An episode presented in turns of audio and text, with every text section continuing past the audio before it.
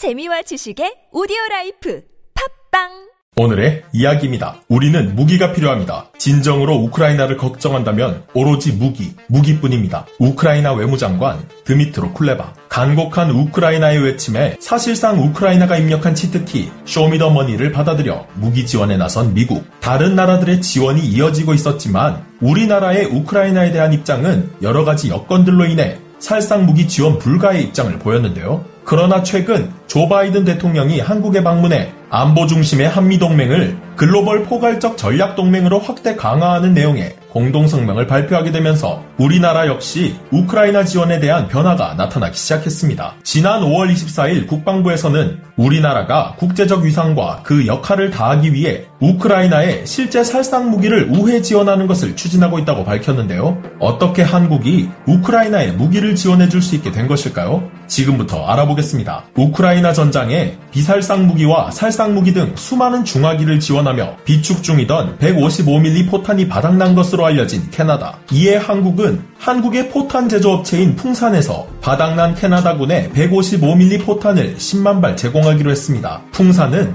소, 중, 대구경탄부터 지대지, 지대공, 함대지, 잠대지, 함대함 유도무기 탄두와 추진기관 연료 등 국군이 사용하는 대부분의 탄약을 공급하는 국내 유일의 종합탄약 생산업체인데요. 1968년 비철금속업체로 첫 시작을 알려 1973년 국내 방산기업 1호로 지정된 풍산. 풍산은 이미 한국 방산 수출의 선두주자로 자리 잡고 있으며 현재는 북미와 아시아 그리고 중동, 아프리카를 포함해 32개국으로 수출을 확장하여 소구경탄, 부품류는 물론 대공탄, 박격포탄, 곡사포탄, 전차탄, 한포탄 등 수많은 포탄을 수출하며 뛰어난 기술력을 입증하고 있습니다. 이와 더불어 수출되는 기존 탄약보다 더 뛰어난 고성능화 지능형 스마트탄, 사거리 연장탄, 초장사정 활공탄, 전투 드론 등의 연구 개발에 박차를 가하고 있는 것은 물론 이미 155mm 사거리 연장탄은 개발 시험 평가를 성공적으로 끝마치고 2023년 전력화를 목표로 운용 시험 평가를 하고 있는데요. 국방부 고위 관계자의 인터뷰에 따르면 캐나다 정부의 10만 발 요청에 작전성 검토와 소요량 분석을 해봤는데 지원할 수 있는 걸로 나왔다라며 캐나다에 10만 발을 제공하는 방안을 적극 추진하고 있다라고 밝혔는데 풍산에서 10만 발의 비축분을 가지고 있을 수는 없을 텐데 어떻게 지원이 가능하게 된 것일까요? 바로 한국 국군에서 비축하고 있는 10만 발을 포탄 제조업체 풍산으로 넘긴 뒤 풍산은 캐나다에 10만 발을 수출하는 방법으로 시행할 것으로 확인되었습니다. 풍산에서는 155mm 포탄을 캐나다에 아주 값싸게 수출하고 우리 정부에서 차익분만큼을 풍산에 지원함으로써 실질적으로 러시아의 푸틴을 자극하지 않는 척 우크라이나의 무기 확보를 간접적으로 도울 수 있게 된 것이죠. 이런 소식이 알려진 지 얼마 지나지 않아 다른 나라들은 155mm 포탄을 사용하는 무기를 우크라이나에 지원할 것을 밝혔는데요. 현지 시각 5월 29일 비스그라드와 같은 동유럽 매체들은 폴란드 육군이 사용하던 크랍 자주포를 우크라이나에 지원하기 위해 운용병력 100여 명을 훈련하고 있다고 보도했습니다.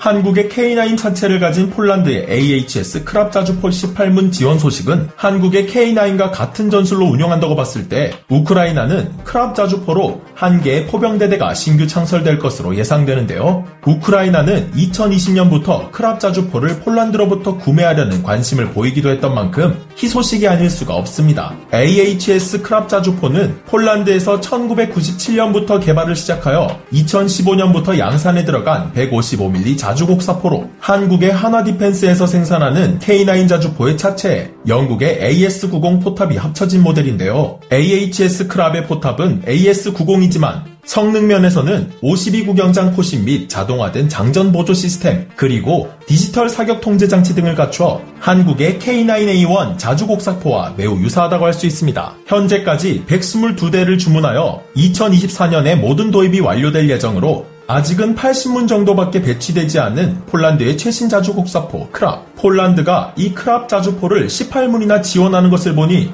우크라이나 무기 지원에 정말로 진심이 느껴지는 것 같습니다. 한국의 K9 차체를 가진 크랍 자주포를 운용하며 풍산에서 우회 지원하는 155mm 포탄으로 우크라이나가 러시아군을 박살내고 있다는 소식을 기대해보게 되네요. 앞으로도 우리 한국이 이러한 방식으로 우회 지원을 확대하여 우크라이나의 승리를 위해 힘써주기를 기대하며 오늘의 이야기 마치겠습니다.